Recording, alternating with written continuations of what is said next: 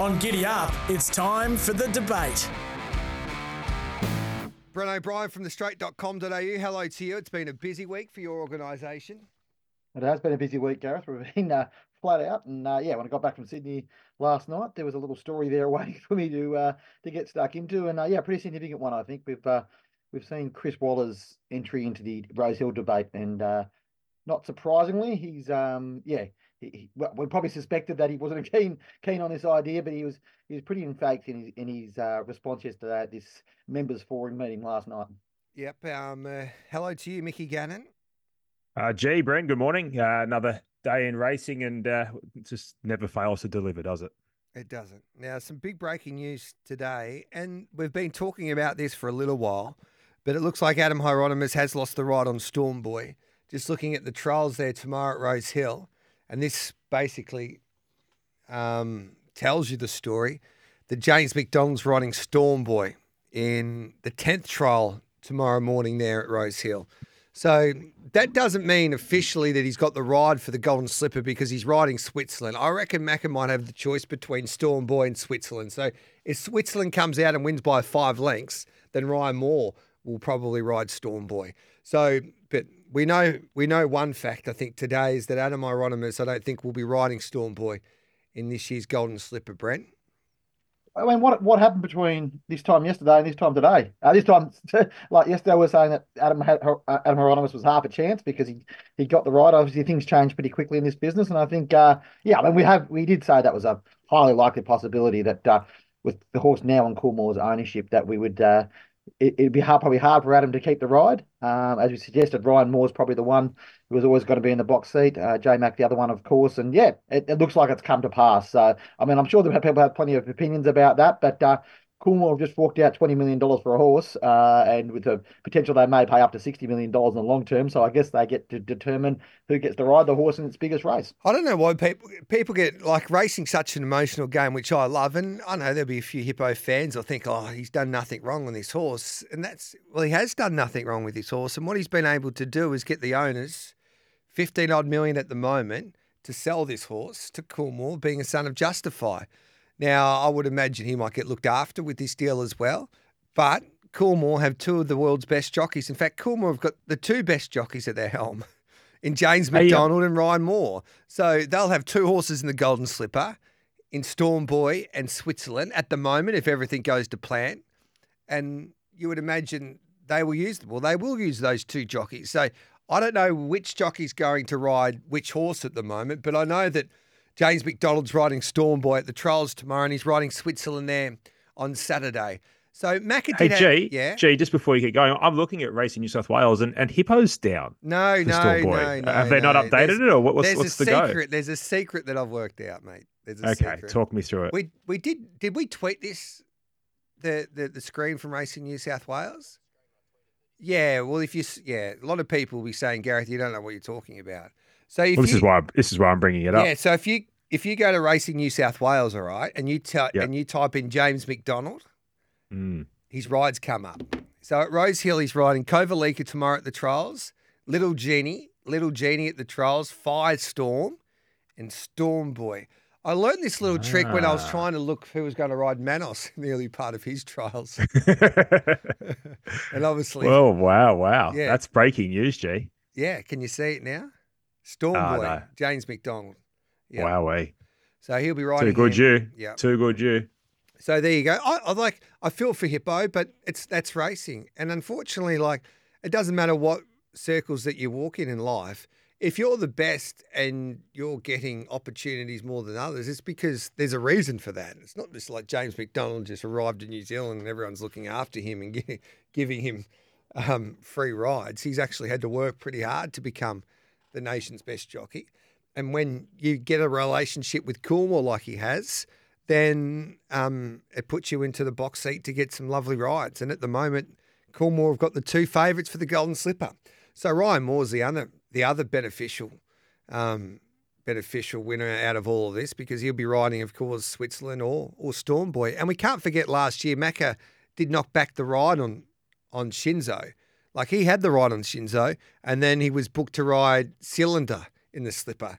So that means that Coolmore had to go to, to Ryan Moore. at that in that situation. So, um, yeah, it's it, it, this will this will divide racing opinion a little bit, but I can completely understand it. Mickey Gannon, what's your take on this? Oh well, we just hope that J Max stays away from horses like Celerity, because uh, you know a lot can happen in a month of racing. Uh, I think I'm fine with it, totally fine with it. It is what it is. The best jockeys get the best rides, and and that's the way it goes. And J Mac has a relationship with Coolmore. Uh, I love for Hippo to stay on this horse. However, it does just add more narrative. There's going to be plenty of eyes on the horse that Hippo gets to ride in the Golden Slipper. This Golden Slipper is not over. Barrier draws 100%. come into play. If Storm Boy and Switzerland somehow miraculously draw 14 and 15, and Hippo's on a Lady of Camelot or a fully lit drawn barrier three or four, watch out. He'll be hungry, Hippo. Well, that's what I mean. So, like James McDonald and and Ryan Moore are booked to like they've got a relationship with Coolmore, of course. So that means that they have to take opportunities that, that come their way with this organisation. So they might have another horse that might jump out of the ground late um, as a two year old, but they'll stick with the Coolmore runners. Um, and why wouldn't you stick with them right now? They're the two favourite. But as you pointed out, Celerity was a big run the other day, and I'm in love with that filly. Um, and she might come out and, and win a couple of weeks before the slipper and gain a start. So you, you need a lot of luck, barrier draws, track conditions, weather. There's so many different variables. And I don't know, Gai Waterhouse and Adrian Bott for the first time for a long time in a big race. Uh, I know that we've seen like a few big, like Lloyd Williams might have had four or five, say, in a Melbourne Cup, I think, once upon a time, Bren. But I don't think we've, we've ever and that's under the same ownership, so it's probably a little bit different. But for Waterhouse and Bott to have a peloton that they might have in a Golden Slipper, all for different owners, of course, but we all know that they'll be all racing on the pace. So it is going to be fascinating to see how that all plays out as we get closer to Slipper time. I think um I think yeah I think uh, from memory I've got some in the back of my mind in the early two thousands. Gai might have had six in the slipper. Um, but but just sort of thinking through that, like it is it is a it's a balancing act for the stable to get that right. Um, I mean, may not have seen the end of that yet. Horses could emerge yet, but it it certainly imbued that stable with a lot of confidence. They've gone to the sales this year and bought up well again. Um, yeah, they're very keen to to make this two year old uh, place theirs. Um, it was really interesting last year, as I think I mentioned, we had a chat about this last week or the week before. You know, Chris Waller had very few two-year-old starters to date, and obviously uh, Gain Adrian had a, had a lot and have uh, targeted a lot of these horses to uh, be up and about for a slipper campaign, and uh, they'll get the reward when, you know, six weeks time or five weeks time, we see them uh, step out and have a you know, fairly dominant force and a good chance of winning yet another golden slipper. Oh four double nine seven three six seven three six to join the conversation. Let us know what you think, or you can join us on SEN Talk. It's a new way you can talk to us. Listen to Giddy Up on the SEN app and push the talk button on the top right of the screen, and you can leave a mes- message. Let us know your thoughts on who should be riding Storm Boy. Um, think about it. It's the other chat that we'll have today, and we'll get into the politics a little later on. But think about it. Trialled the house down. I thought on Tuesday morning, uh, so was it Monday morning? I've it's, it's been a big week there at Warwick Farm. It was Would have been Monday, Yeah, G. it was Monday, definitely Monday morning because it wasn't yesterday. So Monday morning he trials, and I was interested to read the report there from Ray Thomas saying that they want to go down a Doncaster path, maybe. Um, George Ryder, Doncaster, then into a Queen Elizabeth. Now, I thought to myself, and I was looking at that programming, and I'm thinking, I don't know if Joe Pride knows the handicapper or not, Mickey Gannon, but there's no chance in the world that he's getting a weight that will see him compete unless he wants to carry the grandstand in a Doncaster. Your thoughts Yeah. on that? I don't, he'll get 60, 60 plus, won't he?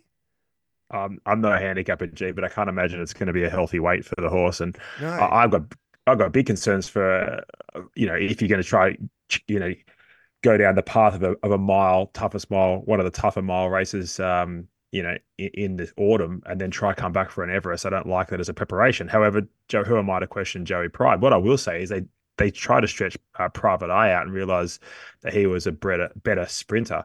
Uh, will they realize the same thing and will they waste the preparation? Maybe.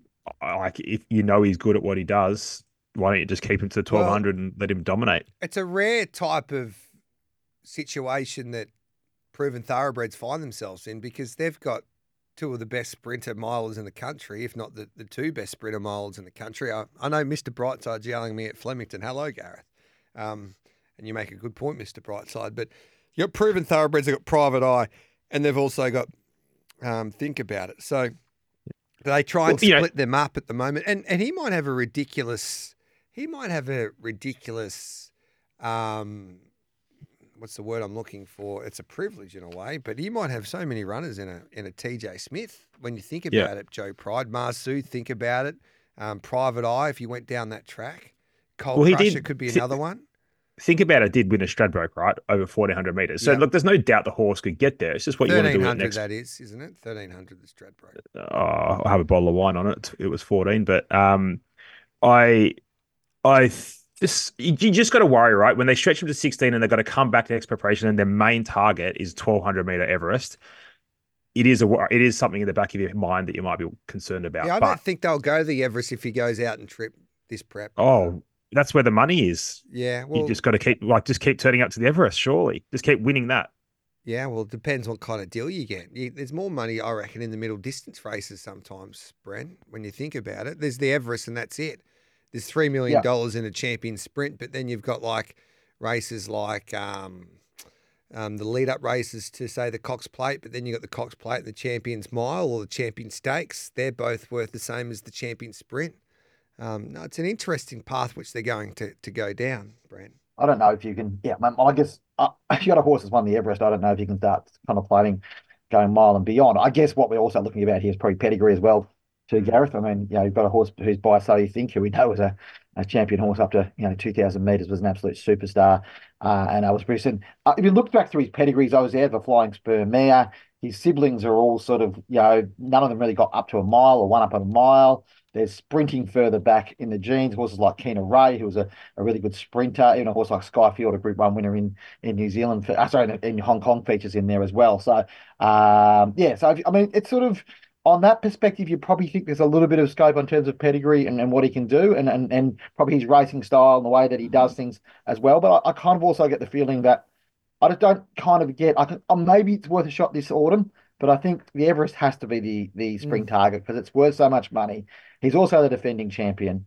Um, he- surely, surely that's the race that you you, you circle. And the other Hundred percent, and he's only he's only five years old, right? Yeah. So so he'd be six year old in an Everest. Maybe maybe the next autumn, like I totally would understand that you've won two Everests. You don't need the money. You know that would make more sense to me. But what, but what we know is that um, the Walter family with proven thoroughbreds and, of course, Joe Pride are very smart operators and they're not deals Sure. and they'll do the best possible thing for the horse, I would imagine. Um, so it, Oh, there's- they- there's if- no question- there's no do- question if about they do go down that path, it will be fascinating. I think the biggest problem that they might have with him is whether they can get him to settle. He does get he gets he gets wound up before his race. It's a bit like Mickey Gannon when you tell him that you're going out on a Saturday night and he can have a leave pass from the kids there for a Saturday night. He's like he's right on the bit. Um, um, so yeah, time will tell. It will be one of the most fascinating narratives for the, the autumn carnival, and would Gee, it, it would just, be just great do, if do me we- one favor. Yeah. And what I what I'd say is just go watch the Giga Kick Stakes, which is over thirteen hundred meters. Yep. It- that he did not scream Milo No. to me. And and that's why it's so interesting that Joe Pride's indicating that they might go down that path. It surprised me when I saw it the Mm. other day. So, um, yeah, we wish him the best of luck. Him and Mr. Brightside Absolutely. taking on each other. That would be some race. Let's take a break. And you would think if they wanted to go down that path, they might have got him up nice and early for like an all star mile worth $5 million. That might have been his race. Wait for age instead of trying to go to a Doncaster under handicap conditions. 90 minutes past eight, Gareth Hall with you, Bren O'Brien from the straight.com.au and Mickey Gannon joining us, just repeating the news that we found out this morning, just going to the Racing New South Wales website, that James McDonald's been booked to ride Storm Boy in the Golden Slipper, not in the Golden Slipper, I should say, in the trial tomorrow, which probably suggests that Adam Hyeronimus won't be riding that horse going forward um, after the sale there from Coolmore that happened um, late last week. We'll take a break. We'll come back with plenty more straight after this.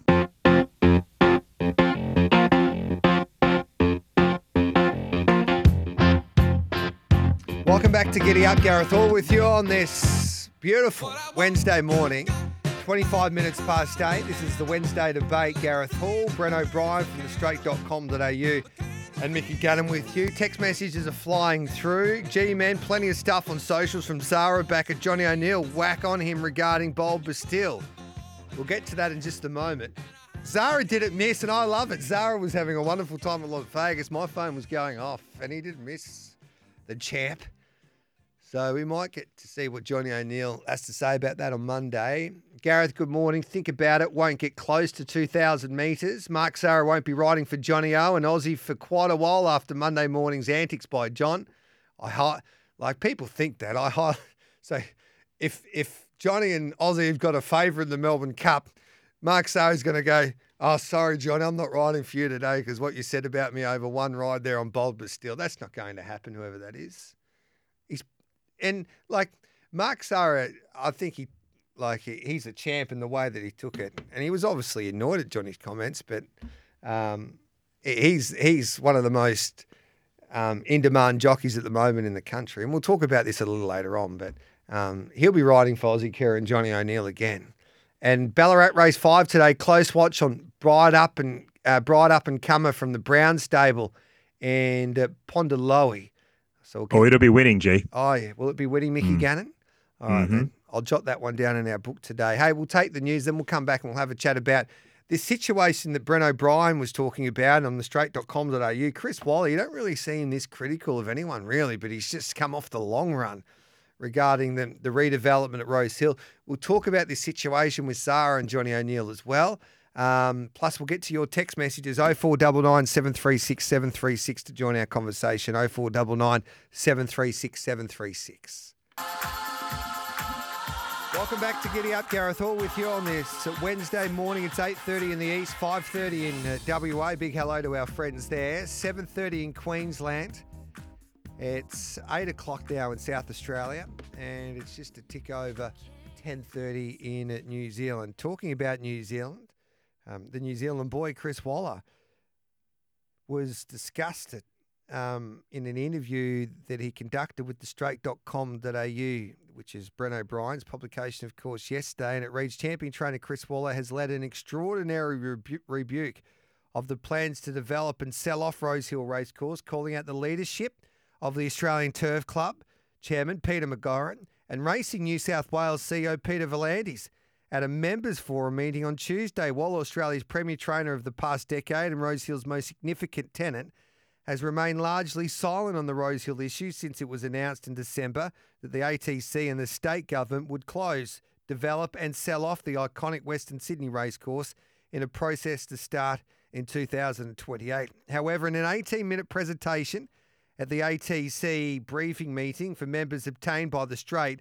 Waller clinically took apart the ATC's business case and planning for the deal, which has been estimated to be worth $4.8 billion. Bren O'Brien, it's an interesting situation. And I got in contact with Chris Waller this morning, and he says he just needs a little bit more time to discuss this situation publicly. He did that in a forum there at Rose Hill, which was run by the ATC. And there's three briefings, I think, on this on this situation about why the ATC and Racing New South Wales want to redevelop Rose Hill. Um, but it's fair to say he's not happy, the champion trainer. No, and I mean, I, I guess the point is about Waller's language here. I mean, there was a motive language involved in it, but it was a very measured 18 minute presentation. It was a very measured uh, presentation to the members and to the board members that were there. I think there were five of the seven ATC board members there. Um, and Waller, you know, took apart the argument bit by bit, and it was quite, uh, yeah, it was actually quite compelling to listen to the way that Waller was able to sort of go to the different points that were raised.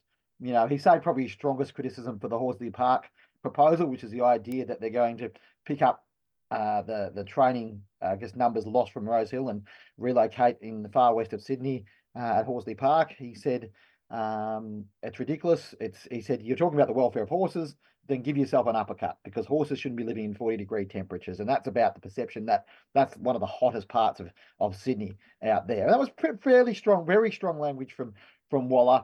Um, and yeah, and then he's asked, you know, because obviously Peter McGauran was there. Um, he asked Mr. McGauran if he was going to be there in five years' time when, quote, this mess starts to unfold. He also called out Peter V'landys, which was interesting. He gave him plenty of praise. Said he's the best administrator in New South Wales I've ever had. All that sort of stuff. But yes. wonder where he was on this issue because um, PVL obviously wasn't at the meeting, and I think that there's probably a, a, a, few questions around that as well. But I think the number one thing about this about Waller is he stepped into this issue in a big way, and he hasn't just stepped into it by saying, you know, this is my immediate reaction, and I don't think this is. Yeah, it's it's very measured, it's very detailed.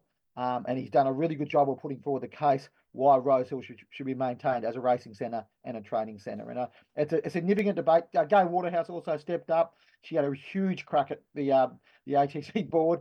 Um, yeah, she described it as a disgrace. Uh, said they should be ashamed of themselves. Um, there's some a lot going on in this debate. I mean, you have the two biggest trainers in Australia, or two biggest high-profile trainers in Australia, making uh, comments on a, in a forum like this so publicly. Uh, it certainly speaks to the tenor of the debate and the challenge the ATC have got of convincing um, the members and the powers that be that um, yeah, yeah, this is a good idea moving okay. forward. Well, it's staggering, really. I don't think it'll happen, Mickey Gannon. I don't think we'll see this redevelopment. Oh, yeah, spot on, G. I think if you were setting odds on the redevelopment, you're probably looking at about 50 to 1, I'd imagine, G. Uh, I, I, not ideal for them when uh, when Chris Waller and articulates himself so well, and then also on the way out tells you to give yourself an uppercut.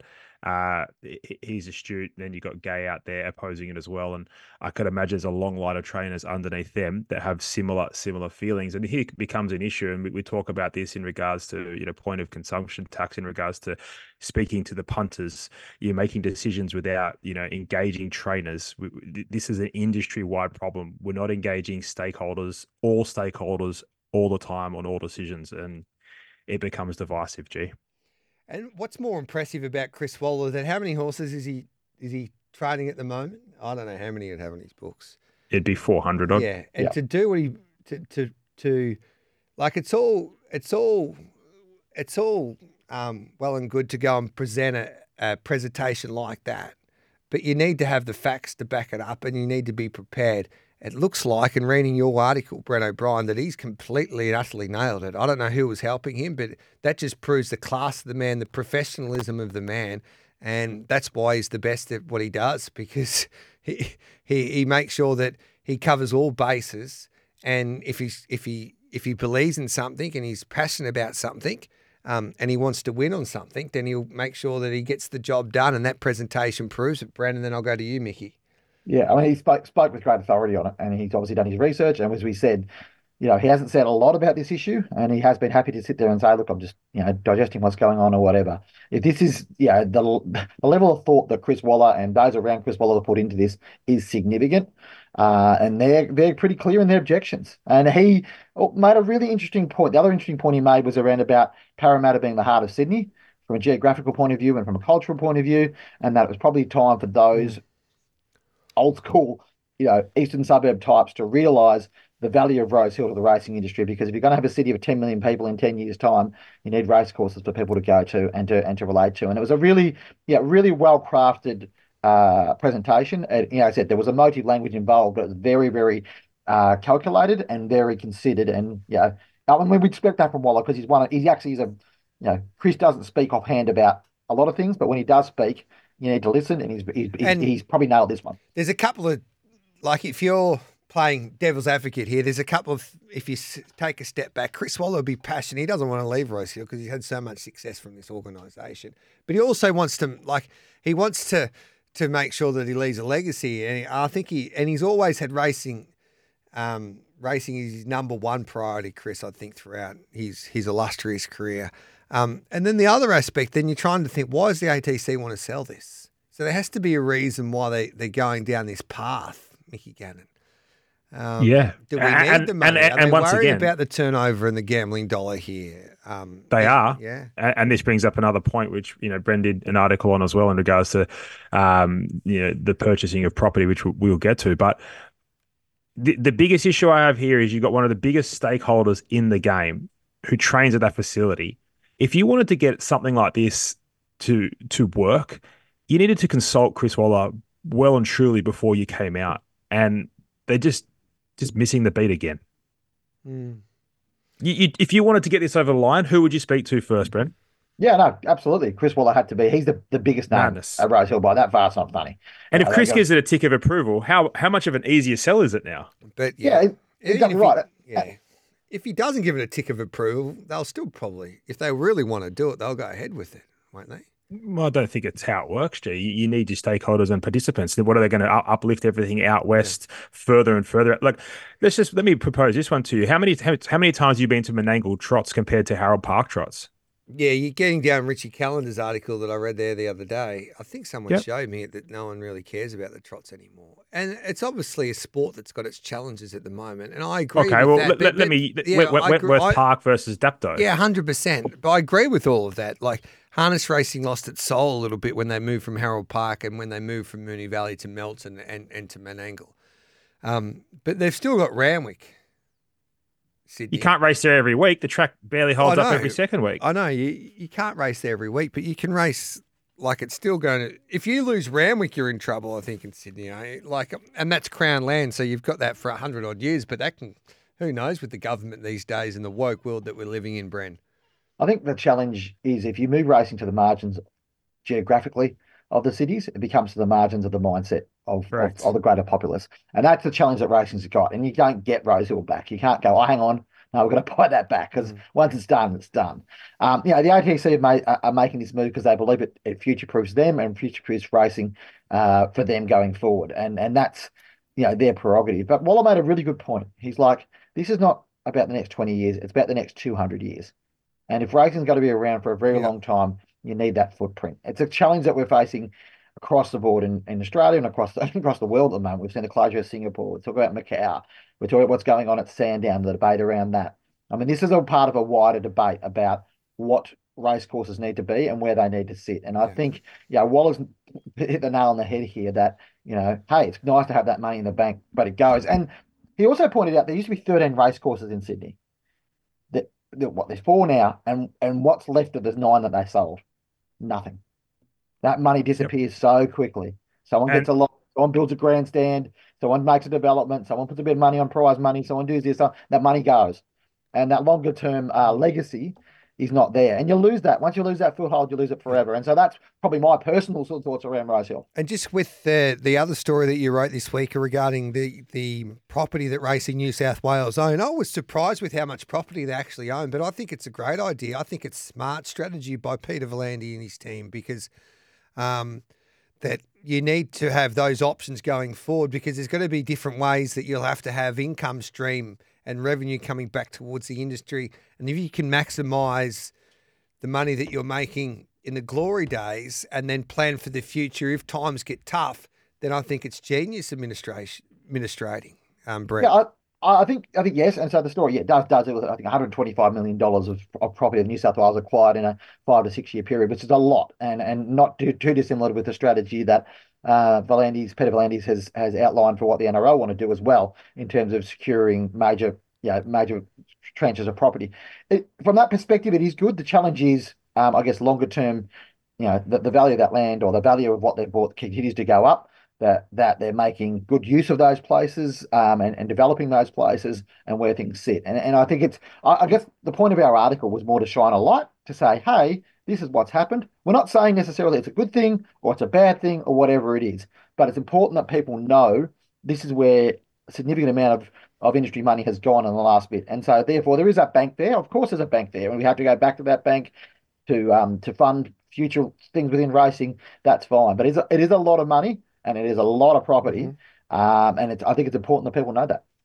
We'll take a quick break. It's 8.42. This is the Wednesday debate on uh, this Wednesday morning. Gareth Hall, Bren O'Brien and Mickey Gannon with you. Uh, that horse was trotted up 100% sound. There's nothing wrong with it. I don't know what was wrong. I'll tell you what was wrong with it. It was a shithouse ride. That's what it was. So Mark obviously rode bodyguard like a champion and he rode the other one like a goat. It was just horrendous. I don't know what he was doing. To the airport, I think, for the Super We- Bowl. That was Johnny O'Neill with his comments with Mark Zahra and his ride on his filly Bold Bastille. And Mark Zahra has come back and he's come back hard too on his social media platforms, saying Johnny's got no idea. He needs to go to Specsavers and have a look at the ride. Um, so I think it's I think it's theatre. I don't think Mark Mark would have been a little annoyed from Johnny's comments, I would imagine, but they're good mates. He's taken it. Um, he, they'll, he'll Mark will ride for John again. John will put Mark on again. Mark praises Mark Zahra more than he criticises Mark Zahra. Um, and people go like Gareth, like um, Johnny. Johnny O'Neill's not a form expert. What would he know? Like Johnny O'Neill um, is a punter. He owns a lot of horses, and that's the whole idea of the means test. When you get a trainer like Wayne Hawkes and you get a leading owner like Johnny O'Neill. We've got the Monday breakdown where we have Mickey Gannon, Dean Watling, and Mitchy Lewis from a form point of view, but the lads add a different type of perspective um, to the racing game. And um, when you put in the money that Johnny O'Neill does, I guess you can say whatever you want to say about the, the jockey that rides your horse. Yeah, you can, but you've also got to be careful because you can't burn too many bridges. Gee, otherwise no one to ride for you. But yeah, a bit of theatre, I'd imagine, around Mark Zahra's comments. theatre, I, yeah. I, I think I think if Mark really cared, he wouldn't have actually said anything. He would have kept it behind closed doors and said, "Don't worry about it, Johnny. I'm not riding for you anymore." But in regards to the ride, like Johnny, just come chat to me, mate. Like, there's nothing wrong with it. Absolutely nothing wrong with it. You look at the sectionals, you break them down. It's gone just just over two lengths quicker than what the horse did at Moonee Valley. The ride was fine. Two, the sec- horse that- two lengths quicker. I, I think that Johnny reckons they went too quick up front, and Blake Shinn kicked up underneath Mark Zahra that made him work a little harder. And I don't think Mark Zahra was expecting that. Yeah, look, let me give you the red hot tip, mate. To be to be or not to be, SP nineteen dollars and finish one point two five lengths and sat outside the leader. Like I don't like. I'm just going to be honest. There's nothing wrong with the ride. Mm. I just don't think the horse is up to it. And then the other query is, I think Johnny might have been a bit more upset about the fact that um, they said it was lame and then it trotted up fine. So a bit of emotion there. He's entitled to his opinion. That's fine. But th- there's data there to back it all up. G. Yeah. Wonder where Johnny gets his data from. I have no idea. Hmm. Bren? They're not cars. You can't just go, I'm going to go this fast and go that fast. You're talking two lengths, you're talking about small amounts of judgment, whatever else. Sometimes jockeys are going to ride them absolutely 100%. Sometimes they're going to ride them 98%. Uh, someone like Zahra, you get your 100% more often than not. Um, yeah, I, the, only, the only issue I have with this, I'm, and I'm cool, it's banter, fun and games. I'm sure, you know, Mark will jump on the horse. I think the only problem I have with jockey bagging as a rule is obviously these are the guys that take all the risks. They sit on the horses going a million miles an hour and take the risks and what they do day to day. Um, and I think sometimes it, it it facilitates those who have less control over their emotions to start getting stuck into jockeys and start getting um yeah start actually having a crack at people. And i think that ends up in a bit of an ugly path. I don't think this particular is ugly. I think it's banter. I think whatever else that's fine. But i think the danger of this type of comment is that you know it's not you know we've come a long day long time for the days of people yelling at jockeys over the fence it now becomes a, a, Yeah. a lifelong pursuit for some people in terms of jockey bagging and i think it's it, it gets into slightly dangerous areas. John's got every right to have his opinion. It's his horse. I've got no problem with that. But I think longer, yeah, the broader term around jockey bagging and saying, oh, you did this and do that. Well, hop on one yourself, mate. See how you go. Yeah. Um, because you know, from my perspective, these are the guys that take all the risk every day. And as I said, they're They not cars. But They- gee, if you, if you had gone 10 lengths quicker to the 600, uh, then Maybe problem. Johnny got it wrong. Maybe Johnny got it wrong. Who knows? Well, Um, you know, Johnny's got a record of getting it wrong. He he told me I had no idea what I was talking about about his horse. Now you're making and I'm, now, I'm, s- I'm still wait. I'm still waiting on my bottle of wine, Johnny. If you're now, listening. now you're making it personal, Mickey G. You might come Oh off. no, Yeah, not at all. Sounds like you are. no, no, no. Just No. bringing up the past. well, I think everyone deserves an opinion. It's all a little bit of banter and fun. Sometimes we take this Good game fun, too gee. serious. Um, I don't reckon Johnny would have gone as hard as at, a, at another jockey if he knew that Mark wouldn't have a bit of fun with it as well. Um, Mark will come back and say, Johnny, you're a clown, which he did there on social media. And then people can have their opinions. That's what the great game's about people having strong opinions. And we see it all the other, like we see it all the time in other sports, don't we? Um, that people can be critical and they can praise. And at the end of the day, Johnny O'Neill has praised Mark Zahra on several occasions. In fact, uh, he's in love with it's James McDonald and Mark Zahra when it comes to um, love affairs, when it comes to jockeys with Johnny O'Neill. And so, yeah, so it is what it is. Um, um, bit of fun, bit of banter, and he, and you got to live by your opinions. Johnny got it wrong a few times during the spring. Um, oh, and we're all going to get it wrong, G. yeah, Like, he's got it right a few times as well. So, But yeah. what I will say is, I do agree, Bren. You got to you got to be careful when you, when you are when you do have a you know a position of power in the industry and you you are out there. You just got to be careful because you don't want to be encouraging um, abuse of jockeys and things like that. Because there are jockeys out there that are on Twitter that actually are getting death threats, which is just ludicrous. Yes. Absolutely ludicrous. So That's we, we bit- I not think I, I think if Johnny and Mark can come out and say complete a whole lot of banter, if that's what it was, I think it paints you know, it in a better picture because you don't want to encourage Mm. trolls carrying on like peanuts. hundred and ten percent. But you like that's a that's a completely different death threats to what we're going on about on on on Monday. But yeah, you, people need to be called out if they're doing that. They need to go to jail if they're um, um, saying stuff like that to jockeys. Anyway, we're going to take a quick break. We'll come back with plenty more straight after this. Good morning. Great to be with you this Wednesday morning. It's the Wednesday debate. Gareth Hall with you, Bren O'Brien and Mickey Gannon. Um, news that broke this morning that James McDonald looks like he's set to replace, well, he has replaced Adam Hyeronimus for the moment anyway on Storm Boy. Adam Hyeronimus won't be riding Storm Boy heading towards the Golden Slipper path now. So it'll either be Ryan Moore or James McDonald on Storm Boy, and the other will ride Switzerland. McDonald to ride Storm Boy tomorrow at the trials in Switzerland in the Pierro Plate on uh, Saturday. Um, we'll get through those text messages, and I've got a little bit more time to go through these text messages now. 0499 736 736 to join our conversation. Um, who would you think is a better sprinter, Imperatriz or Think About It, Mickey Gannon? That's a good question. I think I'm fascinated to see how Imperatriz comes back on, on Saturday because from the trial and even that track gallop at Moonee Valley, I don't think, I don't know. I've, I've got my, que- I want to see her do it on Saturday. Yeah, I got my queries. I'm with you, G. She needs to turn up um, and get the job done. We could, could all have egg on our faces, and she just comes back bigger, better, stronger. Uh, and therefore there's no doubt that she's the best sprinter.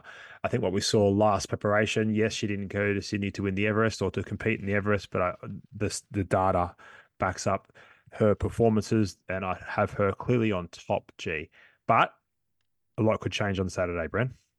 Yeah, I think we're, we're so lucky to have like you know so many great sprint races where horses can race in different states, and we can have this debate because they had a run against each other last spring. We wouldn't be having these discussions if Imperatriz went to the Everest wins by six lengths or gets beaten by six lengths. We know where things stand. So I think that's the beauty of it. Like I think it's great to have these discussions. Like for me, Imperatriz is probably the one, probably number one seed. Mm. But like I said, isn't it great to have this discussion? Isn't it great to think about if they do meet in the track, who will end up on top? So yeah, I think it's yeah, it, it's it's all good fodder.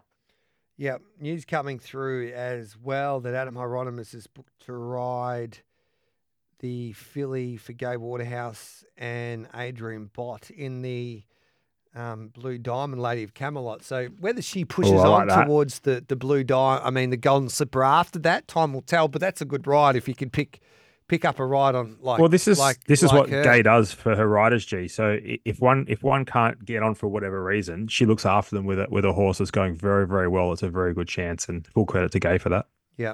Um, and it looks like I think the bet that you can have at the moment in the Blue Diamond I can't believe the price we're getting for her Mickey Gannon. I don't know if you agree with me or not but I went back and had a look at a few of the replays there the other day.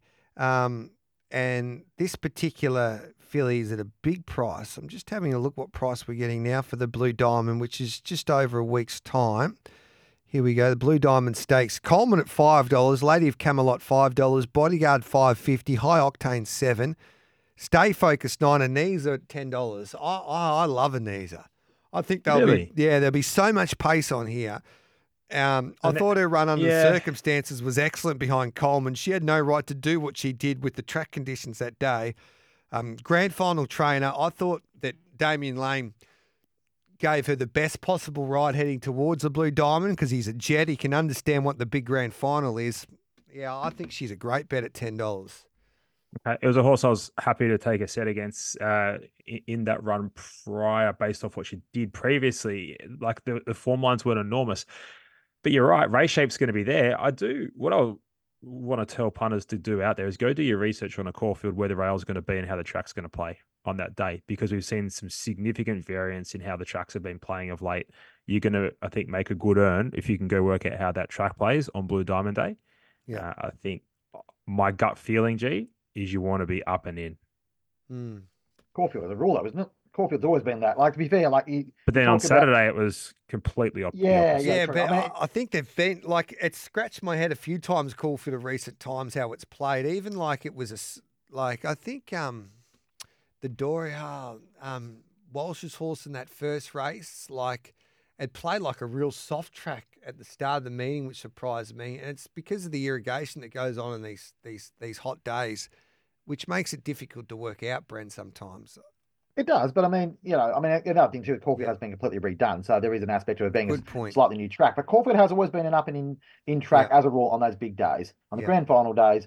It's always been a track which has worked yeah, it's not a crack, it's not a crack at the track. It's just the nature of it. Yeah. And Yeah, most tracks, course. most tracks are up and in because that's the way we work. It, it favors horses that that are on the pace and horses horses that cover the least amount of ground. So as a rule, that's probably the yeah that's the way it works. And so And you for know, me with Caulfield, it's always up and in. I I'll be up and in until things are proven otherwise. Now, And Bren- G, all you've got to do is listen to the weekend preview because on on Thursday we, we spoke about Randwick and how Randwick was going to play, and, and so many participants were blowing up saying, "I can't believe the rails are off." Just just got to tune in. I know 100%, but if you've got Just a horse that's tune in. drawn the inside and you spend all this money buying this horse at a sale, um, I know Bren's got to go, and then this happens, it can be frustrating. Good on you, Bren. Thanks for that, mate.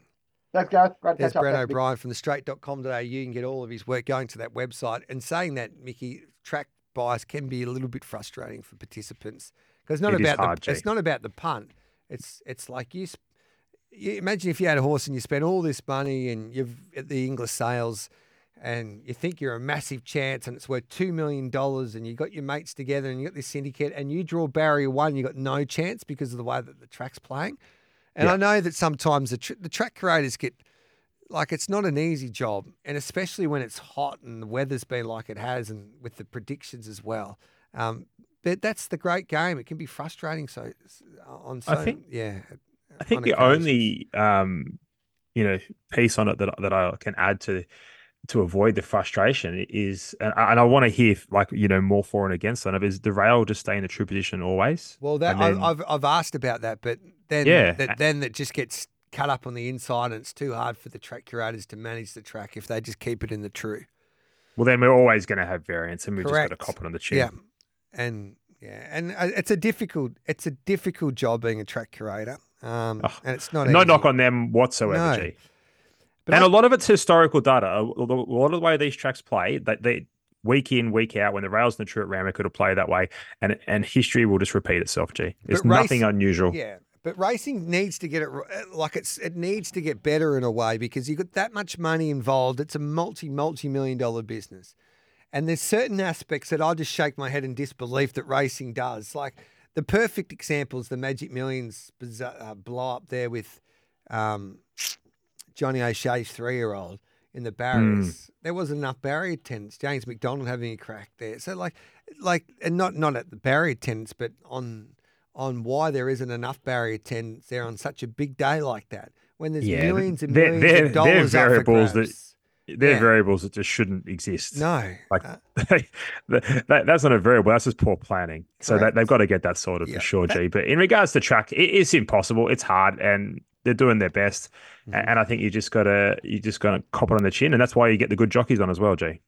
just quickly, South Australian apprentice jockey Chelsea Reynolds is fighting for her life. This is such a sad story after a fall at track, track work on Tuesday morning. The 28 year old was working on an uphill sand gallop at a private training property in South Australia on the Fleurieu Peninsula, about 70k south of Adelaide when the incident occurred. It's understood Reynolds was airlifted to Flinders Medical Centre with traumatic injuries after paramedics were first called just after 9 a.m with SA Health confirming on Tuesday evening that she was in a critical condition. Racing SA said it was providing support to Reynolds' family and will provide a further update as soon as um, we are able. So our thoughts with the Reynolds family and everybody involved there at that stable where the incident happened. Um, it is heartbreaking, and um, when they're working with livestock like they do, this happens in racing, sadly. But um, yeah, we're, we're wishing Chelsea all the best in the Reynolds family in such a difficult time, Mickey G.